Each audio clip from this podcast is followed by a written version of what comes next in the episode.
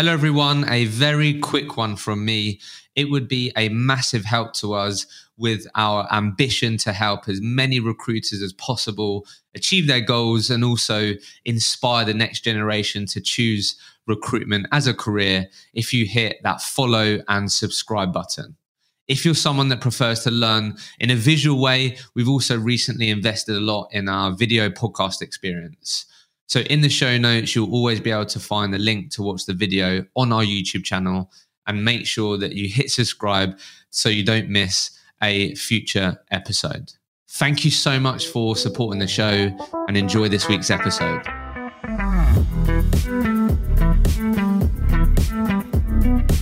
Welcome back to another episode of the Recruitment Mentors podcast. I'm your host, Hisham Azuz, and on this week's episode, I was joined by Hayley Still, who, after working at the Hydrogen Group for nearly 12 years, this year became the CEO. This was a fascinating conversation. We discussed everything from leadership, purpose, working from home, and that whole conversation. I really got to understand Hayley's mindset and why she felt, or I felt, that she was able to get the opportunities that she did. She's been able to continuously climb the ranks in a business that no doubt will be filled with some really great quality people.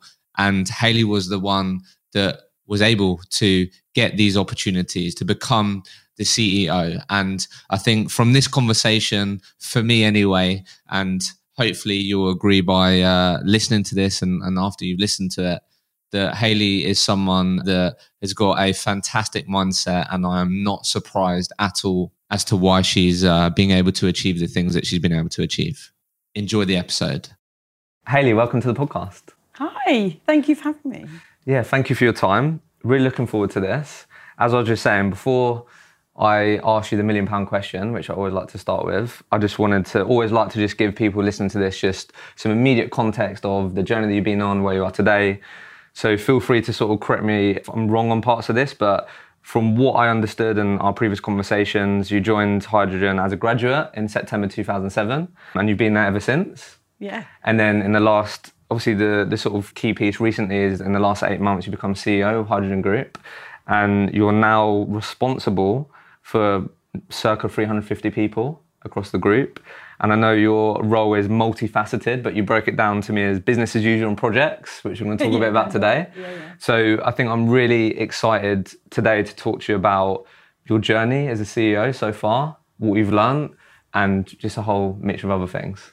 Yeah. Right. But where I always like to start is, yeah, the million pound question, something that you've probably thought really long and hard about, I'd like to think, in your leadership roles and these types of things. But in your opinion, what characteristics and traits do you believe make up a highly successful recruitment consultant in, in today's market? Let's let's start there. Okay. And I've thought about this, I've thought about it from two angles. And just to clarify, highly successful recruitment consultant rather than manager or leader, etc. So it's about being a consultant. Yeah, yeah. Yeah. Okay. So I think the first one is actually being really good listening.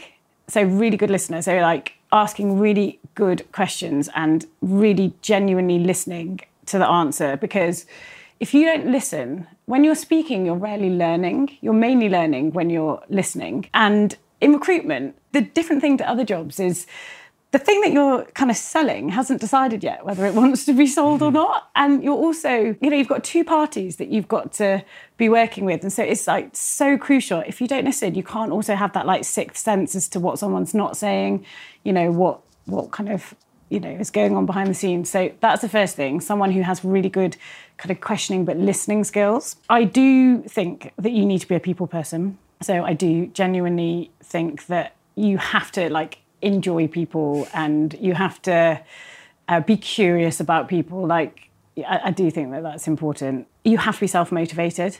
It is definitely the kind of job that is limitless and endless, but you have to have that like personal kind of get up and go and motivation and want to achieve something for yourself. And then now this is a bit of a controversial one. So I know there's a lot of debate around this, and I'm going to talk about money.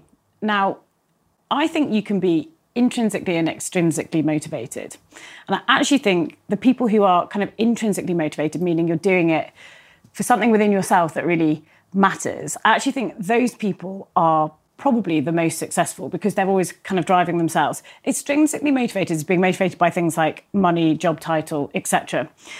But I do think in recruitment, it is a hard job and it's a really hard job, particularly for the first couple of years. And unless there's a reason why you would do this rather than something which perhaps doesn't have the potential to be as well paid, I'm not sure that you would stick with it and mm. do it. So I do think from the money perspective, there needs to be a reason. And that's not to say that you are just a really flash person and want loads of money, but it might be that you need to support your family or, you know, there, there needs to be a reason why the potential to earn kind of a lot of money, even if it's not absolutely immediate, I think probably needs to be there. Yeah, no, I think there's some really interesting. I love the listening piece. I feel like a lot of people early on gone on a journey with that. They sort of almost ask questions and they answer them before they've even had the answer. And yeah, something you have to get really good at. It's something I'm always, even on this podcast, listening and like just asking something and shutting up. And it's, yeah. it's a real skill. So like there's so much that I want to un- un- unpack here, but I- am really curious about this. So, how would you describe Hayley before recruitment? How would you describe that person? it's funny, like, I mean, I was constantly losing my phone. losing like, your phone? Yeah, yeah, yeah. I'm not like a particularly, I mean, I'm very focused about certain things, but things that it's not that I don't care about, but it's almost like I feel like my brain only holds has only much, like holds certain amount of information and the stuff that I really want to be focused on I'm like incredibly focused on. And the rest of stuff I can be a bit like haphazard. But what would people say to me before recruitment? I mean I went traveling for a year before I went into recruitment. I was at university before that. And when I went to university I went with a couple of friends from school. And then I have a group of like four or five really really close girlfriends who Met uni as well, including including those two. And so I honestly think I have never really changed too much. I've always been the kind of same person. Those five people would probably know how kind of focused and ambitious I really am when I want to be. Like, for example, I would never be the person like when we're traveling to, you know, keep track of how we're getting to places or what we do. I just go and have a good time and go like, mm. this is great. I'm experiencing loads of stuff. But now, like, if I have to travel on my own, yeah, I totally can do kind of all of that stuff. But um, I don't think I've changed hugely during this journey, and I think that's partly because like my core kind of group of friends are still the same people that I was at school with, and so yeah, like, yeah, they've kept me kind of exactly the same if I suddenly changed or reinvented myself. I'd yeah. be like, what is this? what, what is going on? Yeah. So, so I, I, was obviously just speaking to you about this before, but I, I, wanted to ask it to you. So, you graduated with a degree in law. Yeah. You do that because you want to go into law, in in my view, or not? Is that incorrect? No, I didn't. I didn't. Okay. I had good results from school, and they yeah. said either do medicine or do law. And I was like, I'm really scared of blood and I don't want to cut up yeah. a dead body to begin with. So I guess I'll do law because I didn't really know what I wanted, what to, do. to, do. Yeah. And law is a very kind of broad degree, which kind of stands you in good stead, or that's kind of that's how I perceived it to be. So I was yeah, because like, yeah, I, I did law at A level, and then but I just felt I don't know my my perception of it. So thank you for sharing that. Was just like that is quite specific. Do you know what I mean? But I'm sure, yeah, if, it will be very respected by employers if you yeah. have a degree in law. So I, I, wanted to ask you, right? So I, I, was reading an article on the way in today where like tuition fees could rise to like 24 grand a year, right? So I'm just really curious just to get your thoughts on like knowing the career that you've had and you've been able to build what you've been able to build at Hydrogen and your career in recruitment. Would you have still gone to university, knowing that that was that was going to happen? Yes, because I think it really helped form the person that I am. And it allowed me space and time to learn how to live on my own, learn how mm. to like do my washing. To be fair, like yeah, but do your washing. Well, like organize my life, you know, and mm. kind of make all those mistakes and yeah, like just have such a good time. And I'm making it sound like you spend an awful lot of money, just have a good time. But I do think that during that period, you kind of mature in a certain way. And there is something that I think happens there, which leads to the philosophy of what we've been doing at Hydrogen, one of my philosophies, which is in school, it's very structured quite often. Mm. In university, there's this big shift where you're told, right, here is a timetable. So here's some lectures that you need to go to, here's some tutorials that you need to go to. But at the end of the day, choose if you want to write a dissertation or you can do kind of other exams and get yourself organized so that you pass these exams write this dissertation but you're not told like what hours to start what hours to finish exactly how to organize yourself. And i think that journey of actually going from being kind of put in this very structured environment at school to less of a structured environment where you have to think for yourself and actually get yourself organized to kind of produce results is actually quite an important transition. And that's why, so something I introduced within in the business in 2019 was a concept called I Own My Time. And it basically meant that we took away kind of the working hours and we took away having to work from the office. You could work whenever, kind of wherever you want. And we judged the business on kind of the results rather than the inputs. Because I was like, why have we taken people from school, let them go to university or given them time to kind of grow up and then treat them like children again, put them in this like nine to five environment. And the ultimate thing that happens is people act like children if you teach them by you know if you mm. treat them like children and if you run a business full of like rules and regulations and this is exactly what you want this is what you have to do this is blah blah blah then all you ever find out about people is whether they can follow the rules mm. if you take away the rules but give them the ethos of what we're trying to achieve and why then you understand whether that person has perhaps what it takes to be successful and you know who to invest your time in etc etc no thanks for sharing that i think no i think that's a really really interesting way to look at it. And I, I had that written down around the I own my time, so I'm definitely gonna. But that said, we do hire people who don't go to university, and um, I, I don't think for everyone it's totally essential. Everyone, and, and that's really something that I'm really focused on as well. Everyone has their own path, and everyone is an individual. I wouldn't treat everyone exactly the same. What I would do is, if I knew you hadn't been to university, I would understand that you perhaps need to go through that transition with me and me as your manager would need to kind of work on that and help you understand like these these are the outputs that we expect and but how you do it and understand that you needed to make mm. that transition. Yeah, no, no, I really like that. I think holding yourself accountable, being responsible for yourself, yeah, that's that's huge. So what what I, what I wanted to ask you then was I know you said around like the um that you focus like you have a certain space to like focus on certain things and and all of that, but like a lot of people I think outside looking in or maybe internally will be thinking like, what has Hayley done differently to other people to sort of get the opportunities that you have? And like I was obviously in my sort of preparation, I saw that like a recent interview that you did with California Business Journal. Oh yeah, yeah. And I think basically one of the things that it was like sort of the headline there where if someone was to ask you two years ago, like, was being becoming the CEO on your list of goals, you probably would have answered no, it wasn't, because I'm focusing on yeah, yeah. my task at hand. So I just wanted to start with like maybe in hindsight. I know you're sort of eight months in, right? but but yeah. hindsight into like for people that have big aspirations that want to become a CEO, that want to become a director, whatever. What what is it that you think you demonstrated maybe without saying, or the things that maybe you did do differently? And let's be honest, in a recruitment environment that is extremely competitive internally and externally, that you think you demonstrated in your environment that you think did were maybe some of the reasons why you got the knock on the door, the opportunity as to like, Hayley, is this something that you would consider or be open to? Yeah, it's a good question. I would say to begin with, I really just focused on my craft. Like mm. I just focused on being a really good recruiter. And that's sort of partly what I was saying in that article, which was every role I've done, I've really focused on being the best I could possibly be in that in that role. But I have always been looking around me at what's going on in the world, but also kind of assessing how we could do things differently, if we should be doing things differently.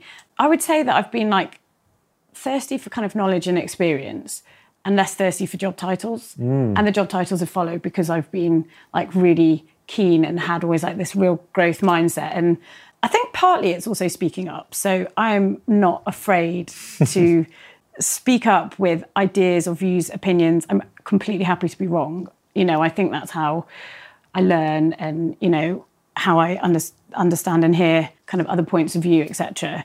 I talk about this because we do like a CEO induction where I meet all the new people who are joining the business. I love it. It's one of my favorite things to do because I hear all the great stuff about them. But yeah, that's some of the some of the things I talk to them about is like like have views, look around you and and have views and opinions and don't be afraid to kind of speak up. I think it's it's part of that. I do have like strong vision, strong philosophy but I just don't cut corners or just work really hard. Mm. And I've never looked at how I could do something kind of necessarily quicker or easier. I've always just thought, how can I do it better and kind of get the best result? I like that. I really so the you said they're like having a real thirst for like knowledge and those things rather than job titles. Yeah. I think yeah, and really focusing on your craft. I think that's a I think that's really useful for people. And I guess something that I've always picked up on in, in these conversations, be interesting if I don't know what you think about this, but I do feel like sometimes, I don't know if you experience this in your management career, but people in recruitment, particularly, they can do things and expect to get the promotion or expect to get the job title. They don't, and then they're demotivated.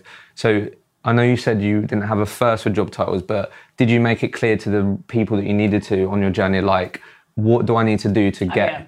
Because I think sometimes people people true. miss that. Yeah. You see, if I didn't get a promotion, my first question wouldn't be like looking at that person saying, kind of, I deserve this. I'd want to know why. What more do I need to do? You know, what what am I missing? What can I work on? I've never one of the things I've always felt is I never want to be promoted if you don't think I'm ready. Because if I'm if you're promoting me into a job which you're saying, you know, is at this level and you're now going to judge me at this level, but you don't think I'm at that level, then help me understand what I need to do to get there. I don't want to put myself in a position where I can't do the job that, mm. you know, needs to be done. And I, I yeah, I, but there have been times when I've said, help me understand, like I genuinely think I'm there, or or if I'm not, help me un- help me get the experience, help me kind of. I think that's there. the insight. So I'm glad you shared that because I think some people can do things and then it, it's like they don't ask what that looks like and then they go into their monthly review or whatever and they're like, why haven't I got a promotion? But they haven't met that person or at least asked that person like, what is it exactly that you need me to do? Yeah. And get that clarity. Yeah. You know. So I think that's really interesting. Take responsibility for yourself. Mm. I like I really believe kind of from a mental health perspective, one of the really most important things I think is it's not just about taking responsibility for yourself, but if you don't do that, it's like handing over the keys to someone else for your happiness. It's like saying, hmm. I rely on you and your feedback and your opinion for me to be happy. Whereas if you know you're always taking control and you're always looking at what you can do in a situation and what you're in control of, then your kind of success and happiness is in your hands rather than someone else's. And if it's in someone else's hands, you really feel quite helpless and hopeless. And that is quite at the core of, of people who do have mental health issues and are kind of struggling. And so whenever something happens, and there have been things that have happened to me that have been really tough, I've always tried to reframe it and look at what can I take from this? You know, what can I do differently? How can I kind of help myself not be in this situation again? Because otherwise, if you're just a victim or it's kind of you, you put too much on someone else, then you're not in control of it anymore. Where does this mindset come from? Not not not not, every, not everyone has like I'm like I really relate with that and like that speaks volumes to me as well. I I really believe in that. Like I, I love what you just said there and I yeah I speak to my friends about this a lot and these things like you're so out of control as you said if you're putting the keys on someone else and yeah, I just love that. So like, how have you? Have not everyone has this. Like, have you cultivated know. this? like, you should mention no. growth People- mindset. People ask me this, like, what podcasts and stuff do you listen to? What do you do? And I actually specifically at certain times don't listen to stuff so I can really hear my own thoughts clearly and get really clear on what I'm doing, what my vision is, what I really believe in. I mean, a fair bit comes from my mum. My mum is naturally like this. She's like a really inspirational person and she naturally reframes things. She's just real, really positive and I don't know. I yeah, just maybe from your mum. Mark. That's that's amazing. like we've never, yeah. I guess maybe Like your mum hasn't sat you down and gone like, this is how you this is how you reframe this. They don't work in they work in sport. They don't work in um, business, which maybe helps in some ways. There's a lot you can learn from it. But you, I guess you've taken in that she reframed things, and these are things that she may look at certain some yeah, scenarios I guess and like situations. little little things that you can. Yeah, I see her do it with my niece a little bit sometimes. She's like.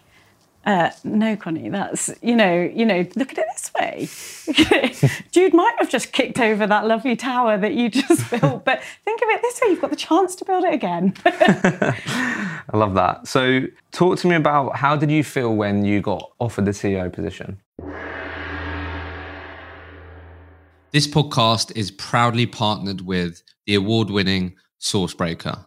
Now, I think it's safe to say that right now the market is crazy. Continue to hear people saying, never seen the market like it. And I continue to speak to recruiters who are inundated with jobs, which is why I'm not surprised that the number one word that I'm always hearing at the moment is automation. And if you're looking at how you can enable your teams to spend more time on what they're brilliant at, building relationships, speaking to people, then you need to look at Sourcebreaker. It's helped countless recruitment companies scale more quickly, enable their younger recruits and their rookies to get better more quickly and automate a whole lot of the the work that a lot of recruiters are probably not so good at and the work that that maybe they don't enjoy as much because you listen to this podcast, you're going to be able to get an exclusive discount on the Sourcebreaker product. So if you have not already, get a demo booked in with Sourcebreaker. Use the link in the show notes. You will not regret it. If you're thinking about that word automation in 2022, you need to consider Sourcebreaker. I felt completely bewildered, to be honest with you. And also, I felt like, to put it into perspective, when I had my baby in June, we had to move out of our flat two weeks later. Moved into another flat, which was nowhere near my friend. It was like on the Isle of Dogs and stuff. And when we started talking about this, I went in to meet Ian and John, and I'd had to think, get my mum or someone to look after the baby, and he must have only been about three months old or something. And so I was a bit like, mm. and so when all of this was being talked about with the CEO stuff, I was just a bit like, really? But also like, well, yes, I would like to do that. Mm. And yeah, that's great. But it's a bit of a blur in many ways. And, and it was, and I, and it sort of slowly dawned on me. I came home and sort of said to my husband, Alex, you won't believe this. Like, I might actually be going back as CEO. And he was like, wow. And so I was a bit like, yeah, wow. and then just kind of carried on being a mum with this tiny mm. baby that I was kind of struggling to work out how mm. to navigate. So there was like quite a period where I knew about it and no one else knew about it. So I had quite a long time to get used to the so, idea, yeah, but also process it and yeah, get yeah. ready for it. Yeah, but strangely enough, it's felt like the most natural transition of any of the jobs that really? I've done. Yeah, a lot of people, and I don't know whether that's because I had the baby. So um, I had six months maternity leave, but then when I came back in January, I came back as CEO, and it just felt I don't know, it felt really natural. A lot of people like, were you nervous going back to work? I was like, no, I was totally relieved because I did not enjoy being on maternity leave, and no, I was relieved, and it just felt like quite a natural transition, strangely. Mm. So I have, I think this is the right time to ask ask this with what you just shared with us. So I've done multiple sort of women recruitment series and, and, and these types of things. And from my perspective, from sitting down with successful women in recruitment, one of the things I've always picked up on is they can often find themselves arriving at this sort of destination in their life where it's like, do I carry on putting energy and time into career or pull it into family and raising a family and having a family? And I do feel like, from my perception again, recruitment has massively evolved.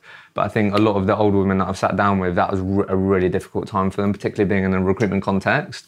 So I, I, wanted to ask you again. I picked this up in a sort of interview that you said, and this might just just help people that um, on a on a similar journey um, to you. And the, and what I picked up on was you said you didn't meet your husband until you was in your thirties. Mm. So maybe a long like a longer time than like the perceived time than you're meant to meet the person that you're meant to be with, yeah. right? And you, you you said I didn't I, like I didn't dare to dream that I might get the opportunity to have a baby. Yeah. So like I just wanted to just for you to just share, if you're happy to, like, how did you make sure that didn't like I use the word cripple you, but I don't want that to be too extreme. Do you know what I mean? Like that that's a lot of like a pressure potentially you could put on yourself, like, am I gonna be able to have a child, these things, whilst also navigating a career and being successful. Like even if you felt like that, how did you make sure that didn't take over and then What the desire maybe to have a baby? Yeah, like you may even thought that uh, it never would have happened. Well, it's and that's so much pressure for Yeah, but women. it goes back to that feeling of looking at the things that you are in control of. Mm. So I wasn't in control of whether I was going to have a baby or not because I definitely wasn't going to have a baby with just anyone. I knew that. I prefer yeah. not. I prefer not to have a baby yeah. than have it with the wrong person because I take it very seriously. I, I think that's the biggest, most important mm. choice I've made in my life. Who's going to be the father of my son because he has to live with mm. that forever. um, so um, I looked at it and I thought, do you know what? I have a career that I love. I love being in recruitment and I love all my friends in my team. And genuinely, you know, it almost worried me the opposite that I would never get round to meeting anyone because I was so like busy with my job and loving it so much. But again, like that's the kind of thing that if you frame it in a way that I want to have a baby and maybe I need to put everything on hold to try and make that happen. It's quite a, a difficult thing to force mm. to happen. And so I felt actually the opposite work on everything else in my life. So I worked towards making sure I kind of bought my flat and I'd got to where I wanted to with my job and, you know, my other interests, I was seeing friends, exercising, all that kind of stuff. Focus on the things that I am in control of. And yeah, keep going out and trying to meet people. But I never wanted to look back and feel like I'd wasted that time. So I kind of held a deep down hope or belief that eventually I would meet someone that I wanted to be with. And I just never wanted, I, I, remember saying this to my friend on a dog walk once when we were both single and saying, I'm really worried that, you know, we are worried that we're single and we're not going to meet someone. But once it then happens, I don't want us to look back on this period and think we wasted it by worrying mm. or kind of, you know, prioritizing that too much. Because even if it doesn't happen, you know, you've still got that life to live as it is. So um, I think that that didn't, I didn't let that kind of weigh on me too heavily, although obviously it's, it's on your mind. But I just felt like what would be would be with that. And I would live my life in the best possible way, giving myself like the best variety, the best experiences I could. Say I felt as fulfilled as I could. And if that came along, then that's amazing. But if it wasn't meant to be for me and that wasn't kind yeah. of my my destination, no, thanks for sharing that. So be it. I think that would be really helpful for people to like see it's how hard, you. Though. Yeah, like, I can imagine. Obviously, I can't fully relate, but no. like I, I, under, I understand it. I get it. It is really hard, and some people possibly feel more maternal than I did. I didn't feel like I was put on mm. this earth only to be a mother, but I know some people feel much more strongly mm. about that than perhaps yeah. I did. No, thank you for sharing that. So you had a couple of, even though you, obviously you was you was processing being a mum for the yeah, first time. There's no rule book on that, right? You got told that yeah come back as a CEO. She had a couple of months to sort of, I guess, yeah, digest it, process it. What was like? I'll just be keen to hear like what was Hayley's internal strategy of like this is how I'm going to approach being a CEO for the first time. Again, there's no rule book or I don't know. You like what what was the internal the internal dialogue of like this is what I'm going to make sure I am. This is what I'm going to avoid. How how is you no, going to approach the role going into January? I don't have that. I just be myself and I just go with my instincts. And I think that's one of the things that has stood me in really good stead. I don't second guess myself and I don't. I'm really instinctive about what I do. So it means that rightly or wrongly, perhaps, um, that I don't that I don't sit and think for a long time. I just know kind of know where I am, and I I really believe that I I believe in my philosophy to building teams, running businesses. I believe it's good and strong. And I also feel confident in my team and the people around me. One thing I did do when I went back was look very carefully at the kind of support that I had in place. So I said to John and Ian, if I'm going to do this, there's a couple of things. One, I don't want to travel constantly. I will travel a bit, but I don't want to travel kind of all the time. And I, so that's one thing. Also, like I have a PA, but also some of what she does is supports me from a personal angle as well because that's some of the kind of pinchy stuff that sometimes when you're really busy mm. you know as a mum yeah, it can, can be slip and yeah. difficult. And some stuff like my husband, that is not his domain, some of that stuff. And you have to be realistic about what people can and can't do. And, you know, I know he's not like he doesn't love personal admin either, so I wouldn't ask him to do it necessarily.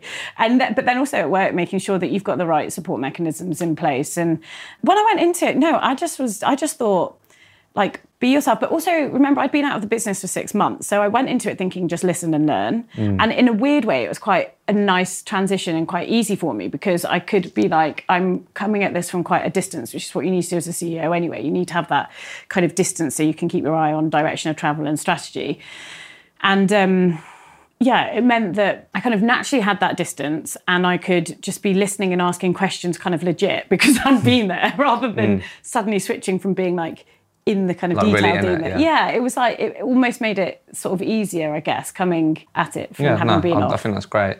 So, what's been maybe like the most challenging so far that you least expected? I know you said you just went into it, you brought your full self to there, you listened and learned. Um, but like in hindsight, I know we're eight months in, we're still in the thick of it here. But I know. What, what do you I, think's been? Yeah, like one thing I really didn't expect, and I have felt, and this might be potentially more of a commentary on me than the the reality of what's going on. But I have always been like as I am. I don't really think of myself as a CEO. I don't think of myself as particularly senior. I just am who I am. Mm. And like, I love people. I love all the people in my business. I feel really strongly kind of about that. But you definitely don't see me in suits. Like, what I'm wearing today is the kind of stuff that I wear. I always wear trainers, mm. like, a, uh, or Doc Martens or so. You know, like, I'm definitely not stereotypically what you might expect mm. as a CEO, particularly perhaps in, you know, professional services type sector.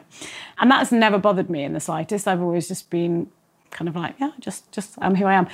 But I feel it's been I felt more pressure since I've had the title to be something that other people want me to be. Mm. And I can see it can sometimes make them uncomfortable that they're not quite sure how to kind of navigate it and um, but I think that that is in some instances a commentary on the where we're at in the world generally. Like I think there's a real moment for women. I think women are having a particular moment where, you know, the skills that we have as females and can lean into potentially more easily than men can, although that's not to say that men don't have these skills. I definitely think they do.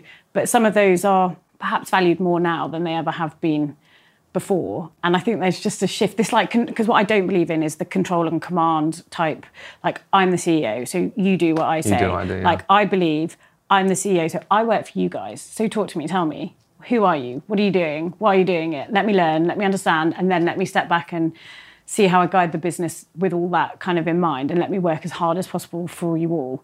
And yeah, I feel that more than I thought I would or that Yeah, that's really I had previously. And I found myself from time to time being like, oh, should I wear this?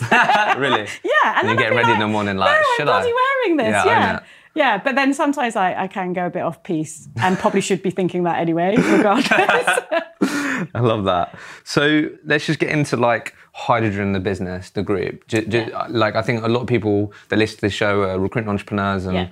I think yeah, there, there'll be a few sort of interesting things here that I think people would be curious about. So one of the things maybe we could start with, like we mentioned in terms of the group, circa have 350 people uh, within the group. Like how does a, a company of of that size protect its culture and standards? doing a lot of work on that at the moment. And I would say, I think we've been on a journey with our culture. And actually, that's partly why I think I'm in this role, because that is something I really care about and I believe in and get the culture right and the figures will look after themselves. And we're actually just, the first thing that I've been doing is working on our purpose. So we talk a lot through things like, oh, my future and oh, my time about like the ethos. And, and, and this ethos is really to do with freedom of choice, freedom of thinking, accountability for people. And it's a bit of a red herring the working from home or not people often think it's just about that and it's not about that it's about you know again like taking away the rules and letting people think free- freely and then helping to kind of shape them so we've been talking a lot about that and i've got to the point where we thought we need actually to kind of distill down exactly what we're saying here and how we how we're going to articulate it and use it to help kind of govern decisions that we're making and you know the direction of the business. So we've been redefining what our purpose is and we're just kind of launching it into the business at the moment and we're doing loads and loads of work on it. And that i think is a really key thing to make sure that you've got right. You're all focusing on the right thing. And sort of singing from the same hymn sheet i suppose and anyone who doesn't if you're very clear about what it is you believe in and what you believe in as a business then i think the people who believe in it too stay, stay and engage with you, engage with the business. And the people who don't tend to leave. But that's that's kind of okay if, Yeah, if you truly staying, yeah. if you truly do believe it yourself mm. and you have got the right So on that, that's really interesting. So on the purpose piece, how involved do you get the people in the business in the creation of that? We so yeah, it's interesting. So we had an agency who helped us with it. So they don't come in. The, the agency don't come in and say, right, CEO, I'm tell me what tell the you. purpose is. Uh, No, no, no. They well, in a way, they do. They don't say we're going to tell you what your Right, purpose okay. is. They say let's talk to you and find out. So talk to like obviously all of the exec, etc. But we also got over sixty people in the business. Actually, it was more like ninety in the end involved in it through innovation teams. So actually, really, and that we were very clear with them. This has to come from the business. It's not just coming from me. But you do ultimately need someone with vision. And uh, again, I think that's really important for the role of a CEO. Like you do need to have vision, be able to look to the future, have something that you kind of really believe in. You have to get everybody involved. You know, you have to kind of understand what is already within the business, what they're feeling, etc. as well. So let's talk about this uh, I Own My Time initiative, Mm. right? So you said you launched that in 2019, you said. Yeah. So like, let's just talk about it. Just so then, I think a lot of people are interested. Like for me, I don't know. I'll be honest. I'm sort of sick of seeing the sort of work from home office sort of debate. If I'm honest, Yeah, online. same, I know. And like, so clearly, 2019, I own my time. So what I take from that is, as you said, empowering people to, like you said, have freedom, choice to make their own decisions as to what's best for them, and like they do what they think is going to enable them to get to where they need to, rather than like you said, that means like you in are you in the office or not in the office sort of thing. Mm. So like as a as a business as large as, as you are, how does Hydrogen Group like view like what, how do you view this work from home in the office thing? Like how how have you approached it? Because I feel like correct me if I'm wrong here, but I do feel like with the amount of people that you're involved with, that could be even more challenging. Like if I've got a business with 20 people, it's like, right, guys, we're going to try this this week, Yeah, this yeah. month. That do you get what I mean? Yeah. Because I personally, my perception of it right now is like it, online, it's very black and white, which I don't actually quite like. Like I think a lot of people go to sort of judging before being curious. So if you come out online and say Hydrogen five days a week in the office, da, da, da, everyone, you have people go, Hayley, you're wrong. That's entirely wrong. You can't do it. And no one says, that's interesting. How did you come to that conclusion? Right. So how has a business of your size navigated that? Because I feel like, yeah, this is this is really difficult for a lot of recruitment owners. I feel like. This podcast is proudly partnered with Vincere. Now, you should know by now that they are on the quest and their vision and mission is to be and become the operating system for growing recruitment companies. Well, you may or may not have seen, but I'm here to tell you that they've recently added another fantastic piece of kit to their overall amazing system. It's called Vineo. You can probably guess what it is. A lot of you, and for the last two or so years, have probably accelerated your use of video. So, having a tool which is seamlessly in your uh, CRM, what you use every day to prospect candidates, prospect clients, to use video in, in your interview process, it's just going to make your life a whole lot easier. So, just another amazing reason why you need to check out Vincere if you're looking for an all in one platform, the operating system that you need as you scale your recruitment business, then you have to consider Vincere. Use the link in the show notes. Because you're a recruitment mentors listener, you will get an exclusive discount and price. So, use that link and you will not regret it. It's really hard, but you something I really believe in is the power of the conversation. So the most important thing is the conversation that comes before you deciding where you're going to work and how you're going to work. And I would say I learned an awful lot rolling out that in 2019. I, I would do it differently if I did it again. It and made lots of mistakes, and we're still getting this ethos absolutely right in the business now, three years on, because yeah, that was the problem. It was too much like do I work from home? Do I work from the office? And by giving people that flexibility, it left the managers in kind of a place where they were like, hang on, so are you saying that I can't tell people what to do? Hmm. Or that what, what is my role in this situation? If you're saying everyone's got freedom, everyone must make their own choices to do what they want. And that's actually still something, and I think that's one of the biggest things in the industry at the moment. Like, you know, with this debate, the real crucial thing is the way that I want us to run the business and the way that we are running the business is very much different different to how I was brought up in it. I was brought up in that control and command, like get in at eight, leave at seven type vibe. And so I do understand that a lot of managers who have also been brought up in that way are kind of at a loss as to how to manage in this new environment. And I don't want us to be a control and command business. I want us to be a business where we hire people who are motivated, accountable, kind of bright, want to be there. I guess the best example, which I get asked all the time, is around this training thing. Is it better to train in person or kind of remotely? I would prefer to hire someone who is going to be absolutely amazing, but is fully remote than someone who is average but can come into the office. Now, that will mean the onboarding is trickier and takes longer. I do appreciate that. And there is like part of me that feels like, you know, we say, oh, they can't see what I'm doing, they don't learn by osmosis. There is a benefit to that, but that does also mean in some instances people are just carrying on what they're doing and ignoring the person next to them. Um, that's not everyone, but that that kind of can happen. And with the best will in the world, like you're incredibly busy in recruitment.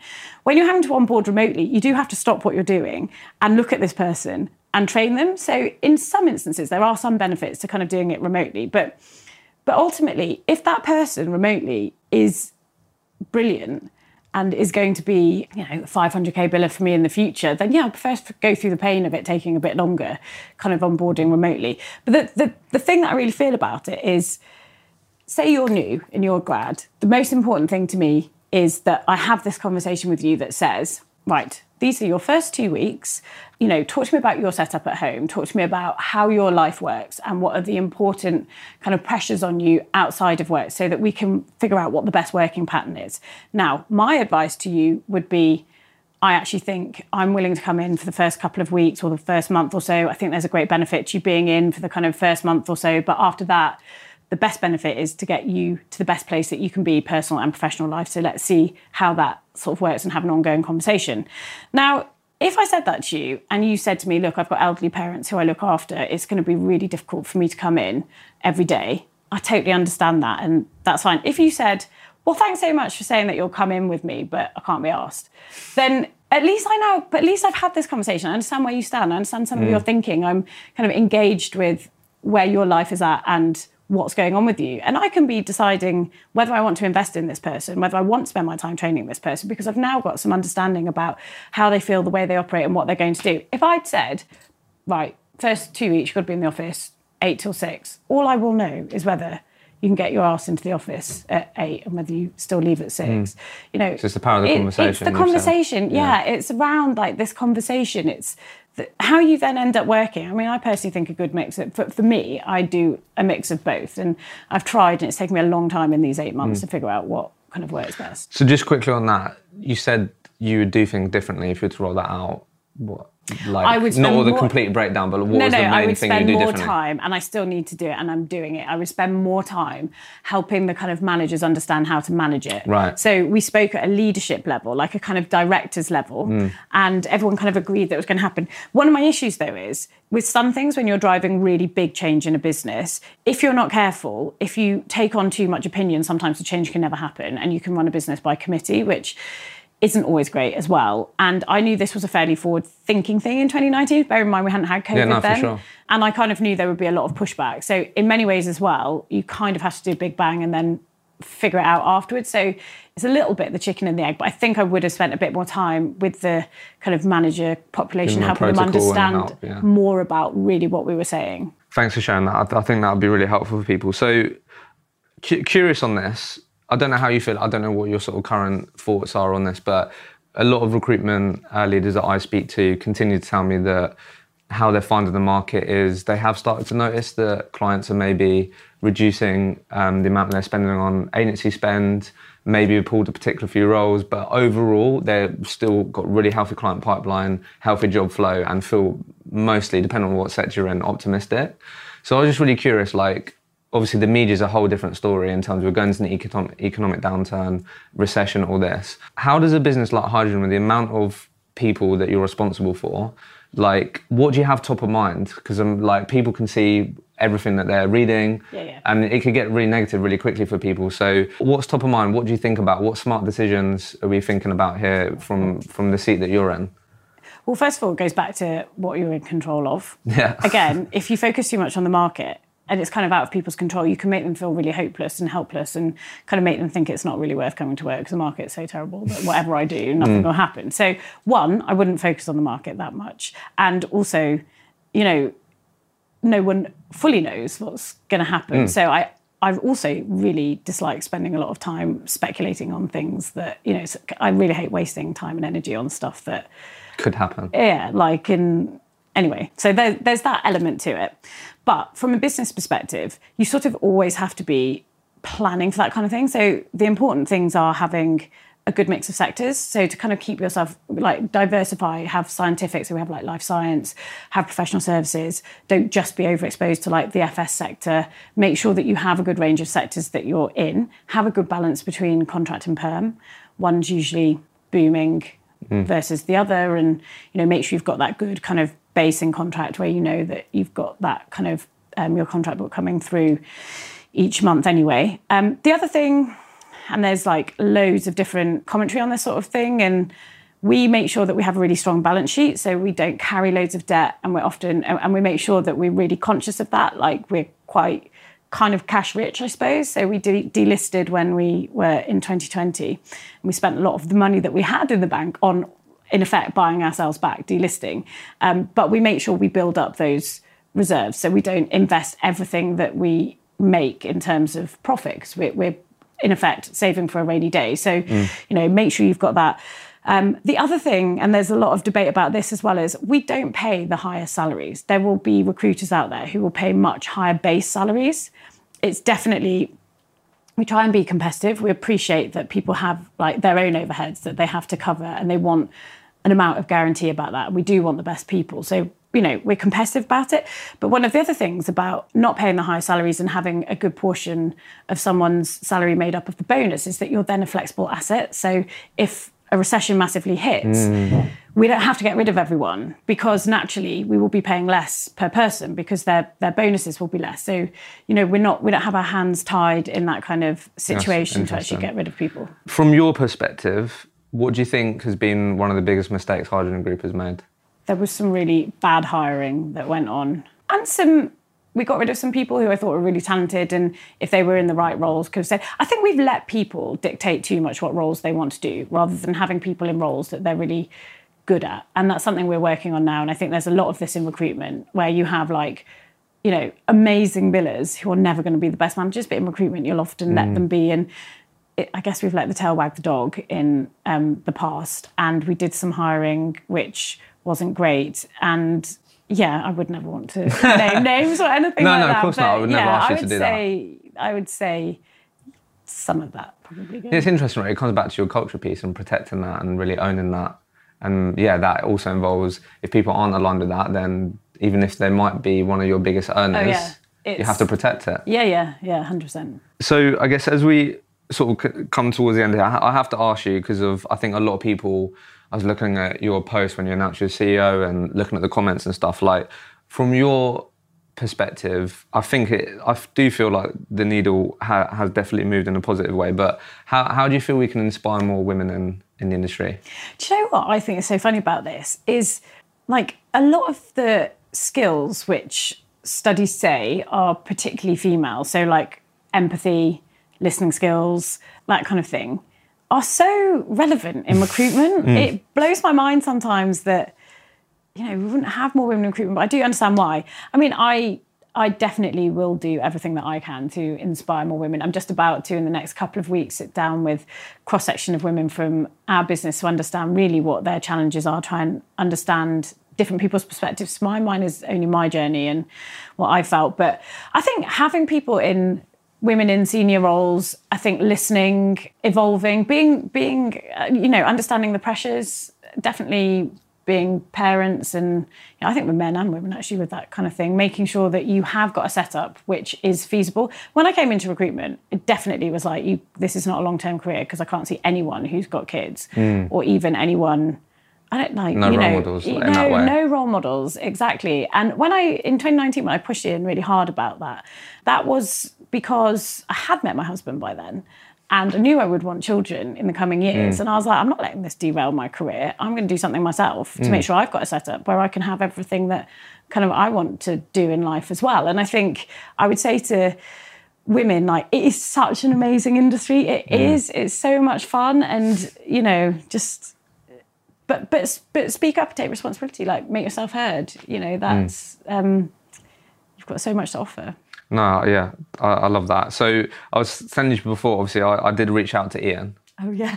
About some questions. Oh. There, there's oh. nothing nothing to be wary of here, but I've ended up creating my own question because okay. of Ian, basically, because right, okay. I, I spoke to him. But anyway, the question I have for you, the other ones that he asked, I feel like we've sort of covered. But the question I have for you is, if I was to ask Ian what you had to improve on to become an even better CEO right now, what do you think he would say? He would say not doing the doing because I'm a real doer and I love to be involved in everything. And I have like my natural desire is want to do it myself rather than like that's my kind of natural resting place. Rather than as a CEO, you're not the doer anymore, you're the conductor. You know, you mm. have people playing to their position, let them play to their position, you conduct it and you make it happen. He's always saying to me, stop leaving meetings with things that you're going to do. But it's partly because I love doing stuff myself.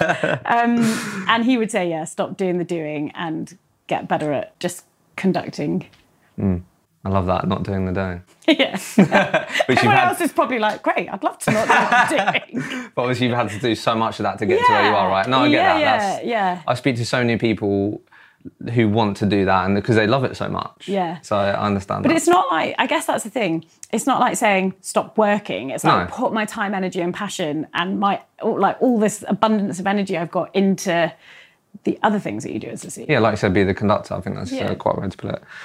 Well, look, Hayley, thanks so much for joining me. I think I can, from our conversation, I think I've definitely, for me, my perception, and I think other people listening to this will definitely be able to see why you've why you've got to where you've got to. I think you've got an amazing mindset. I think you'll inspire a lot of people. And um, thank you so much for joining me. That is very kind of you to say, and I've loved it. Thank you so much for having me. Well done on making it to the very end of the episode. I hope you enjoyed it. I've done my very best to try and level up this podcast that will hopefully mean that you can take even more learnings from these conversations and apply it to your own recruitment career. Like always, if there are any particular topics that you would love me to cover with future guests, then please get in touch with me. The best place to reach me is on LinkedIn. Send me a message. What would you love me to cover with future guests? If you have enjoyed the podcast, then it would be amazing if you could leave a honest review in your favorite podcast streaming platform. That will simply mean that we're able to reach more people with this podcast. I hope you enjoyed it and don't forget to subscribe completely free on your favorite podcast streaming platforms. And we'll be back next week with a new episode of the Recruitment Mentors Podcast.